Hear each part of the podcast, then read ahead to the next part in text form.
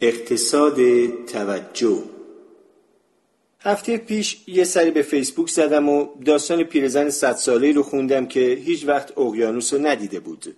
بعد یه متنی در مورد این خوندم که هشت راه برای فهمیدن اینکه متولد دهه 90 میلادی هستم چه چیزایی بعد یازده گام برای خرید عاقلانه تر تو بلک فرایدی رو خوندم. مطالبی به شدت نامربوط به هم دیگه. در حال حاضر زندگیمون اینجوری میگذره. جریانی ثابت و بیپایان از زباله های بیپایان و مندرآوردی که به سرعت لمس کردن صفی گوشی از برابر چشمامون میگذرن و به مغزمون می‌رسن. ماه پیش کیم کارداشیان اینترنت رو منفجر کرد. منظور از اینترنت رو منفجر کرد اینه که یه عکس فتوشاپ شدهش روی جلد مجله چاپ شد. البته چون عکس کیم بود این عکس هزاران میلیون بار منتشر شده بود. این در حالی بود که بزرگسالا با خنده به مسخره بودن اون نگاه می‌کردن و نوجوانا بهش ریز ریز میخندیدن رسانه ها ناگزیر به بیکلاس و بیارزش بودن عکس پرداختن و بعد مردم به رسانه ها اعتراض کردند که چرا به این زن که هیچ کار مفیدی تو زندگیش انجام نداده و فقط تو خانواده پولدار به دنیا اومده و با رپرها ازدواج کرده اینقدر تو رسانه ها بها داده میشه. بعد یه عده دیگه به این اشاره کردند که انتقاد از رسانه ها برای صحبت درباره کارداشیان فقط باعث جلب توجه بیشتر به اون و بهتر شدن جایگاه اجتماعیش میشه. تو اینترنت این افراد ضعیف مورد تهدید و فحاشی هم قرار می‌گیرن. بعد این افراد ضعیف تصاویر خندهداری از کارداشیان درست می‌کنن و مردم هم میخندن و به زندگی خودشون ادامه میدن و به همین دلیله که کارداشیان هنوزم مشهوره. در مجموع کارداشیان نماینده تمام چیزایی که به خاطر اونها از فضای مجازی متنفریم. مطالب پست و بیمفهومی که از نگاه کردن به اونها بیزارین اما به دلایلی نمی‌تونید بهشون نگاه نکنید و چون کسی قدرت نگاه نکردن به اونها رو نداره این مطالب بیمفهوم مثل آتیش هی بیشتر و بیشتر پخش میشن و زنجیره آنلاین از موضوعات اجتماعی رو ایجاد می‌کنن. جایی که در اون افراد فضول و احمق دوازده دقیقه در مورد موضوعی بحث می‌کنن یا اون رو مسخره می‌کنن تا موضوع جدیدی پیش بیاد. در مجموع سه نوع شکایت عمده از فضای مجازی وجود داره. یک فضای مجازی همه ما رو خودشیفته و توخالی کرده. دو توانایی ما برای ایجاد روابطی معنادار رو از بین برده و از قبل تنهاتر شدیم. سه با ایجاد عدم تمرکز توانایی ما برای انجام کارهای مهمتر رو به خطر انداخته. جالب اینجاست که بعد از تحقیقات زیاد معلوم شده که هیچ کدوم از اینها کاملا صحیح نیست. فضای مجازی لزوما موجب خودشیفته شدن مردم نمیشه. فقط به افراد خودشیفته برای پرورش خودشیفتگی در مقابل گروه وسیعتری از مردم فرصت بیشتری میده. همچنین این موضوع به تعداد افرادی که با اونها احساس صمیمیت می‌کنیم و به میزان صمیمیت با اونها هم ربطی نداره. فقط میزان ارتباطات عادی و کیفیت تعاملات اجتماعی رو افزایش میده و در حالی که فناوری موقعیت های بیشتری فراهم می‌کنه در همون حال فضایی بهتر برای تبادل اطلاعات ابزاری برای همکاری و موقعیتهایی برای ساماندهی ارتباطات فراهم می‌کنه. چیزی که می‌خوام بگم اینه که جمله اینترنت ما رو تباه کرده یه دروغ بزرگه. این احتمالا به دلیل استرسیه که اختراع هر فناوری جدیدی با خودش به همراه داره. وقتی تلویزیون و رادیو اختراع شدن خیلی از مردم شکایت می‌کردن که ذهن مردم رو شستشو میده. وقتی مطبوعات چاپی اختراع شد مردم فکر می‌کردن این موضوع توانایی با شکوه صحبت کردن رو نابود می‌کنه. شکایت درباره نابود شدن ذهن کودکان توسط فناوری به اندازه خود فناوری قدمت داره. فناوری مدرن ما رو تغییر نمیده جامعه رو تغییر میده. این دوتا با هم فرق می‌کنن. اولی چیزیه که ما هستیم دومی چگونگی واکنش ما به اتفاقات جهان اطرافه. عصر فضای مجازی در حال دگرگون کردن پایه های اقتصاد روزمره زندگی ماست. اون رو عمیقا تغییر میده و یه جوری هم تغییر میده که شاید خیلی از ماها متوجهش نشیم. و جالبه که افرادی مثل کیم کارداشیان هستن که از این تغییر استفاده می‌کنن. اگه تا به حال تو کشوری واقعا فقیر بوده باشید یا با افرادی که در فقر مطلق رشد کردن برخورد داشته باشید متوجه میشید که چقدر درباره غذا صحبت می‌کنن. غذاهای مورد علاقهشون چیزی که قرار آخر هفته بخورن چه غذایی رو دوست دارن و چه غذایی رو دوست ندارن و الی آخر. بیشتر زندگی و مکالمات این افراد حول محور غذاست. دلیلش هم خیلی ساده است. کمبود غذا. ترجیح توت فرنگی به پرتغال اهمیت زیادی پیدا می‌کنه زمانی که به سختی می‌تونید هر کدوم از اونها رو تهیه کنید. اما تو فرهنگ جهان اول که غذا فراوونه صحبت درباره غذا در بین مردم خیلی سطحیه و معمولا در عرض چند دقیقه به پایان می‌رسه. در تاریخ بشریت بیشترین کمبود اقتصاد زمین بوده. زمین حاصلخیز محدودی وجود داشت که موجب می‌شد میزان محدودی غذا وجود داشته باشه و چون میزان محدودی غذا وجود داشت نگرانی و چالش های روزمری اقتصاد درباره زمین بود. اکثر مردم با فکر کردن به زمینی که باید روی اون کار کنن محصولی که می‌خوان پرورش بدن و انتظار چه محصولی رو داشته باشن وقت خودشون رو میگذروندن. خوراک همیشه اولویت اول ذهن بشر بوده. در نهایت وقتی انقلاب صنعتی اتفاق افتاد زمین دیگه کمیاب نبود چون ماشینالات صنعتی بیشتر از نیاز هر شخصی غذا تولید می‌کردن. حالا کمبود نیروی کار مطرح بود. به افراد آموزش دیده نیاز بود که ماشینالات صنعتی رو که کارهای جدیدی انجام می‌دادن هدایت کنن و شما پول در بیارید و ثروتمند بشید. بنابراین چند صد سال اصل طبقه بندی جوامع نیروی کار بود. کسی که برای او کار می کنید میزان درآمدی که دارید. بعد تو قرن بیستم تولیدات به قدری زیاد شدن که هیچ کس نیاز و توان خرید همه محصولات رو نداشت. کمبود جدید تو جامعه دیگه زمین یا نیروی کار نبود. حالا کمبود دانش بود. مردم با حقوقی که می گرفتن انتخابای زیادی برای خرید داشتن اما نمی‌دونستن چی رو باید بخرن. بنابراین بیشتر وقت روزمره خودشون رو برای پیدا کردن بهترین خمیردندون، کارهایی که فر اجاق گاز انجام میده و چگونگی خرج کردن پاداش خودشون تو تعطیلات صرف می‌کردن. به این ترتیب تبلیغات و بازاریابی به وجود اومدن و در جامعه ما حکم فرما شدند و با این هدف به کار گرفته می شدن که حاوی اطلاعات مهمی هستند که مردم برای تصمیم گیری درباره تقسیس منابع مالی خودشون ازش استفاده کنند. و اما این درست همون نقطه‌ایه که اینترنت و تلفن‌های هوشمند همه چیزو به هم ریختن یا در واقع نقطه‌ای که در همه چیز اختلال ایجاد کرد. با ظهور اینترنت دیگه کمبود اطلاعات اولویت جامعه نبود. در حقیقت در حال حاضر انقدر اطلاعات در دسترس هست که نمی‌دونیم باهاشون چیکار کنیم. اگه بخواید درباره محصولی جدید اطلاعاتی به دست بیارید می‌تونید تو عرض ده ثانیه به مقالاتی تو ویکیپدیا یا 500 بررسی مختلف تو سایت آمازون دسترسی پیدا کنید. اگه مطالب جدیدی درباره فرایند فتوسنتز می‌خواید در عرض چند دقیقه تو دسترستونه. اگه می‌خواید فهرست تمام بازیگرایی رو که کوین اسپیسی با اونها همکاری کرده ببینید در کسری از ثانیه مقابلتونه. دیگه کمبود در جهان امروز دانش نیست. الان دیگه وفور دانشه. کمبود جدید در عصر اینترنت توجهه.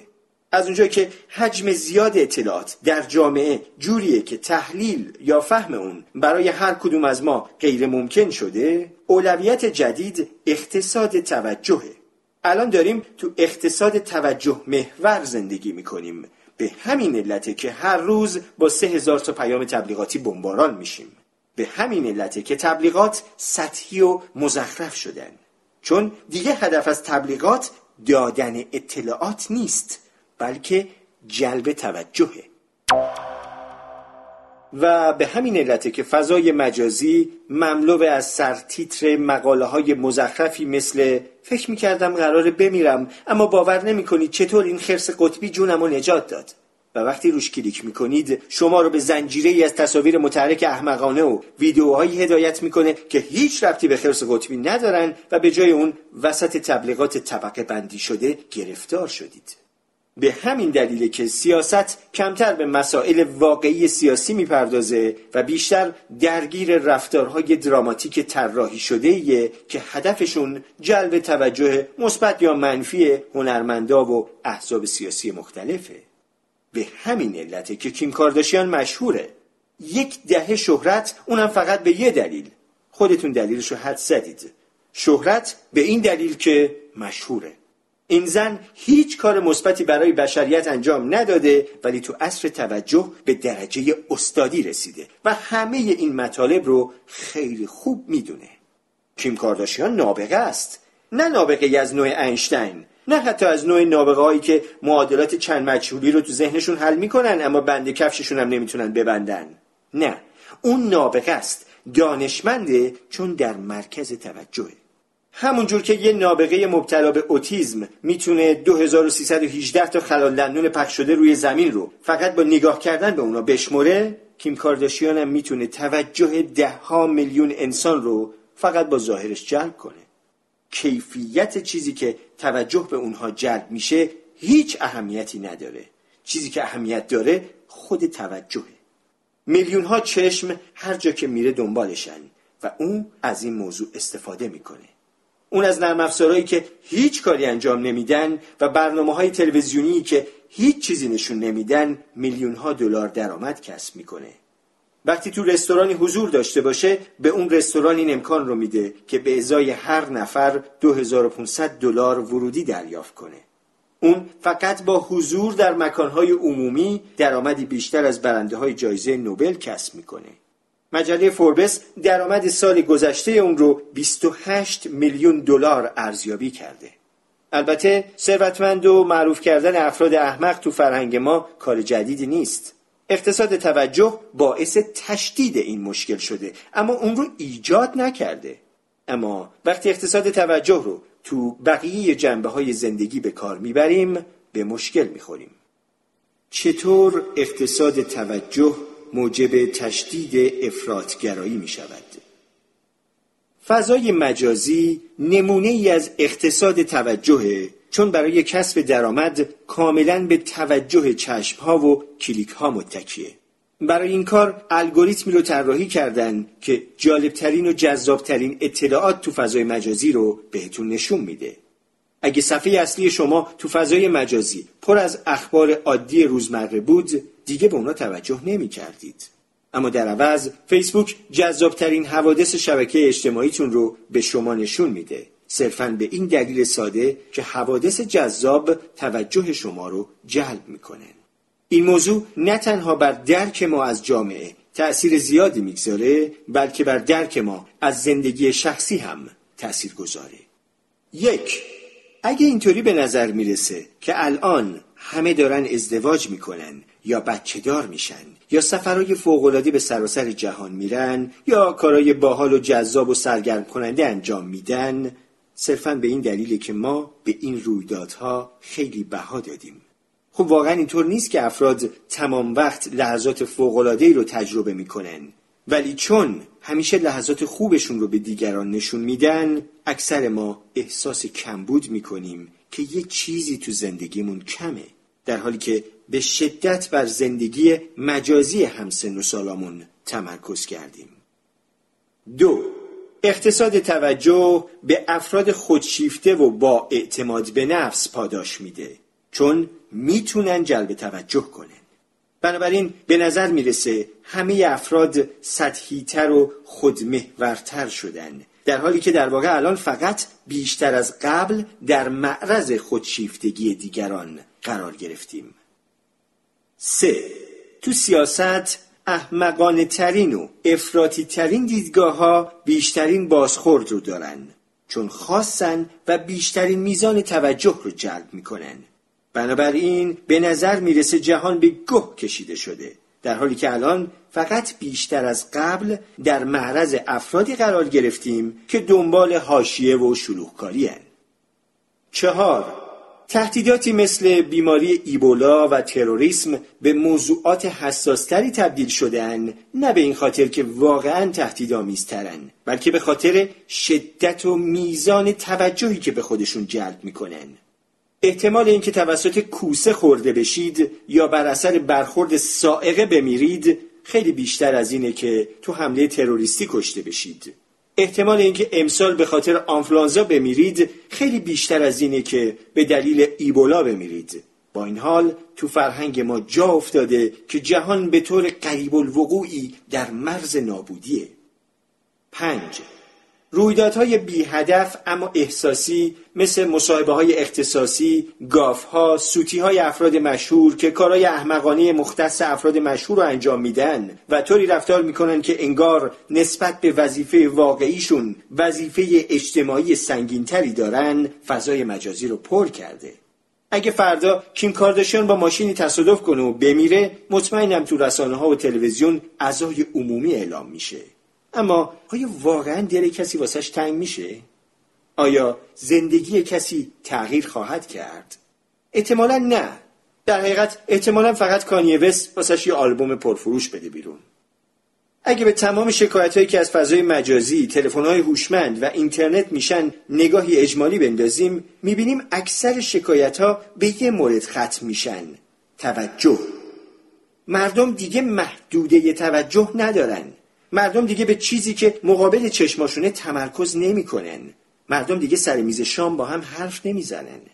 مشکل اینجاست که تو اقتصاد توجه معطوف شدن توجه یه فرد به هشت علاقمندی متفاوت از طریق 23 دوست مختلف به صورت روزمره امری اقتصادی تلقی میشه و چون توجه کمی به موضوعات مختلف می‌کنیم مهمترین مهارت زندگی یعنی تمرکز رو از دست میدیم تمرکز تو طولانی مدت باعث موفقیت میشه.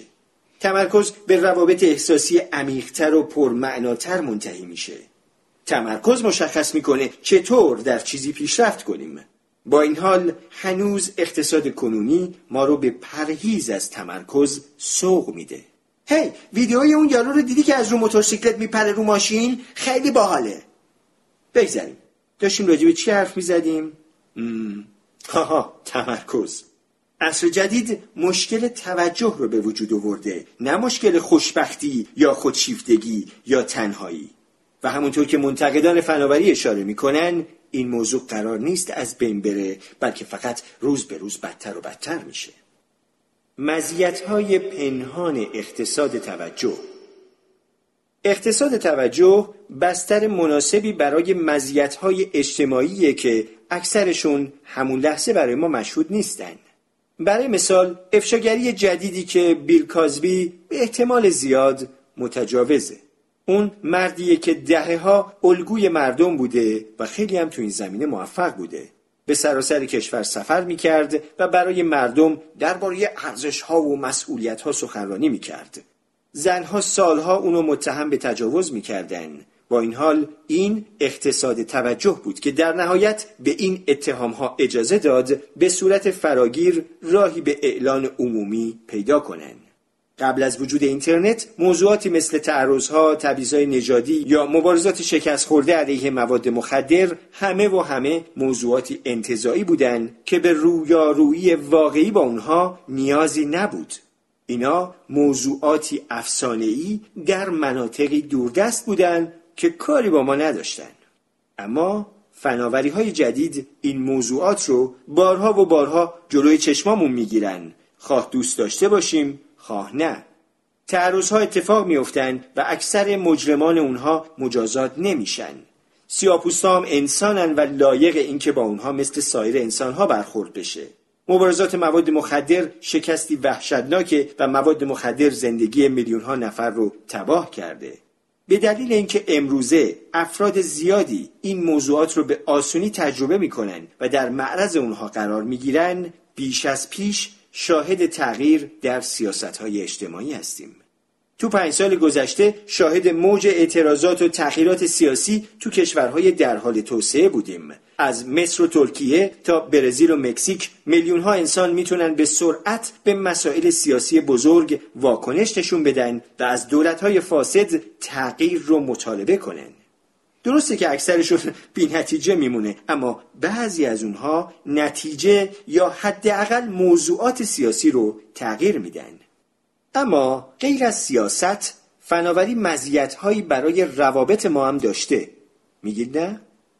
خب ما اولین نسلی هستیم که به راحتی می‌تونیم با دوستای خودمون تو دوران ابتدایی اردوها و دانشگاه در ارتباط باشیم. ما می‌تونیم به صورت مکرر با همدیگه در تماس باشیم. حالا به خوب و بدش کاری نداریم. اعلان جهانی رویدادهای مهم زندگی و موقعیتهای اضطراری هیچ وقت به سهولت الان نبودن. الان دیگه مسافرت و روابط احساسی از راه دور آسونتر از هر زمان دیگه ایه. آدم می‌تونه ماهها یا سالها خارج از کشور باشه و اصلا احساس نکنه که از خونه و اتفاقاتش دور شده. درسته که فناوری نباید جایگزین تعاملات رو در رو و حضوری بشه اما مطمئنا می‌تونه مکمل اون باشه. و البته اطلاعات زیادی در دسترس ما قرار دارن. با وجود تمام نکات منفی اقتصاد توجه میشه به این موضوع اشاره کرد که تو هر لحظه به اطلاعات نامحدودی دسترسی دارید. تو گذشته برای تحقیق به کتابخونه می‌رفتیم. برای فهمیدن موجودی انبار فروشگاه ها باید باشون تماس می‌گرفتیم. قبلا باید نقشه میخریدیم و پنج دقیقه رو صرف مطالعه اون می‌کردیم تا بفهمیم کجا می‌خوایم بریم. ما خیلی راحت فراموش کردیم که از اولش هدف از تمام این داستان ها چی بود؟ دسترسی به اطلاعات نامحدود و رایگان. الان این مزیت ها انقدر فراگیر شدن و عمومیت پیدا کردن که دیگه اصلا یادمون نمیاد زندگی بدون اونا چجوری بود. در نتیجه ارزیابی می‌کنیم که چقدر این فناوری ها بهمون آسیب می‌زنن و کمکهایی رو که بهمون می‌کنن دست کم می‌گیریم. بله اقتصاد توجه با چالش های جدید اجتماعی مثل سرقت هویت، اخخازی مجازی و عوضیهایی که در حال رانندگی پیام میدن همراهه اما بیاین تر و خشک با هم نسوزونیم. مشکل خود فناوری نیست. مشکل انتخاب ما در استفاده از فناوریه. آیا فناوری در خدمت ماست یا ما در خدمت اون هستیم؟ اینا چالش های جدیدی هم که نسل جدید باید با اونا روبرو بشه نیاکان ما باید یاد می‌گرفتن چطور با هدف پیشرفت زمان و انرژیشون رو تو جامعه کارگری به کار بگیرن والدین ما باید بر مهارت حل مشکلات ذهنی چیره می شدن تا بتونن تو اقتصاد دانش محور پیشرفت کنن.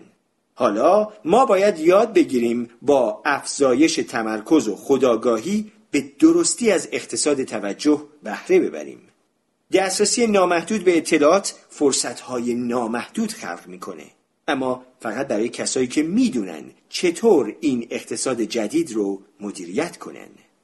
تو اقتصاد جدید با ارزشترین دارایی که می‌تونید تصاحب کنید ممکنه پول نباشه ثروت نباشه حتی ممکنه دانش نباشه بلکه ممکنه تواناییتون در کنترل توجه و تمرکزتون باشه. چون تا زمانی که نتونید به طور خداگاه توجهتون رو متمرکز کنید و موضوعات مختلف از اجناس پرزرق و برق گرفته تا سوتیا رو رها کنید تا زمانی که نتونید آگاهانه تصمیم بگیرید چه چیزی براتون ارزش داره. و چه چیزی بی ارزشه شما من یا هیچ کس دیگه ای چیزی جز زباله های نامحدود نصیبمون نمیشه و این موضوع بهتر نمیشه و فقط روز به روز بدتر میشه. در آینده توجه شما فروخته میشه و احتمالا تنها کسایی سرمایه دار خواهند بود که بتونن اونو کنترل کنن. خب حالا اگه به من اجازه مرخصی بدید برم چند تا ویدیوی خندهدار گربه ببینم.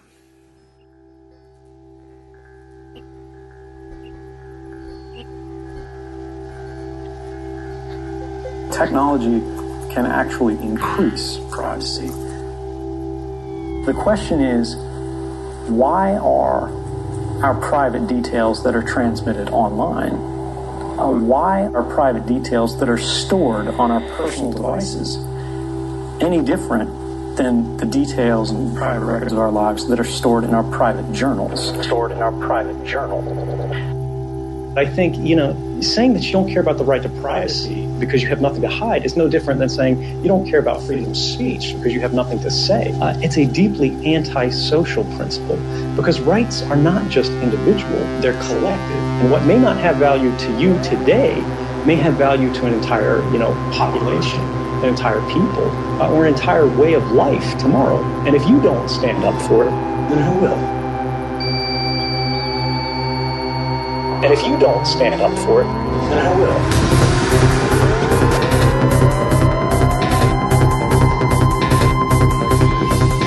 And if you don't stand up for it, then I will.